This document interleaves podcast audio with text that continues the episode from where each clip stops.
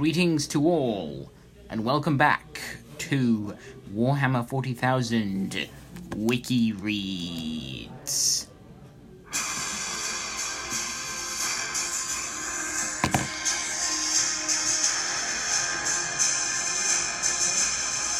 The Sons of the Phoenix is a loyalist Space Marine chapter comprised entirely of Primaris Space Marines created from the lineage of the Imperial Fists and raised during the Ultima founding of of CA 999 Millennium 41.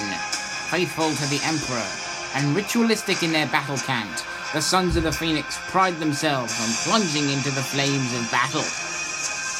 They are constantly on crusade, which are led by their chaplains. Their crusades are so impressive in spectacle that they pave the way for the Imperial Creed to spread across the galaxy, and are hence followed by a great many holy men and women of the Adeptus Ministerium.